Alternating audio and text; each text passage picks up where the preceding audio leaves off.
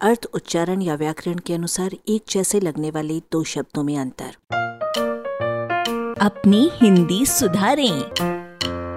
Improve your Hindi सभापति और अध्यक्ष। सभापति का अर्थ संस्कृत में जुए का अड्डा चलाने वाला भी है। सभा शब्द वैदिक संस्कृत से लेकर पाली, प्राकृत, हिंदी, पंजाबी, सिंधी, गुजराती, मराठी, उड़िया, आसामी, बंगाली सभी में उपलब्ध है।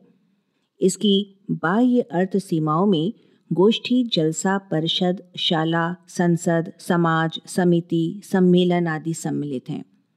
कोर्ट कचहरी को न्यायालय कहते हैं, पर विश्वविद्यालय की कोर्ट को सभा या कुल संसद कहा जाता है। सभा का प्रधान या मुखिया, उसका पति अर्थात सभापति होता है। यदि कोई महिला इस पद पर आसीन हो तो वो भी सभापति ही कहलाएगी। सभापति सभा का अध्यक्ष होता है, पर केवल सभा की कार्यवाही या उत्सव चलने तक।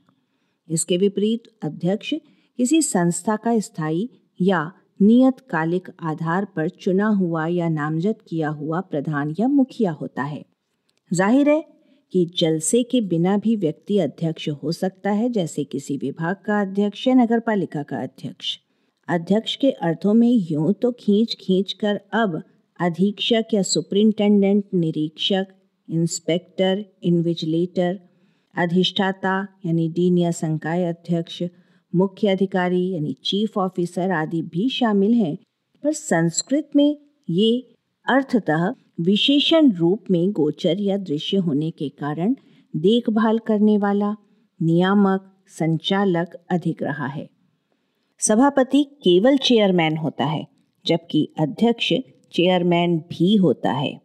किसी विभाग का हेड भी होता है, किसी संस्था का प्रेसिडेंट भी होता है और विधानसभा, लोकसभा, राज्यसभा का स्पीकर भी होता है।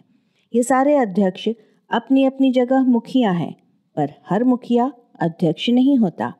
घर का मुखिया होने पर आपको कोई अध्यक्ष नहीं कहता। कुछ श्रीमतियाँ किसी संगठन की अध्यक्ष नहीं, अध्यक्षा बनना पसंद करती हैं, उनकी मर्ज़ी। लेकिन उनसे सवाल है कि वे बैठकों की अध्यक्षता करती हैं या अध्यक्षता? आलेख, भाषाविद डॉक्टर रमेश चंद्र मेहरोत्रा, वाचक स्वर संज्ञा टंडन। अरबा की प्रस्तुति।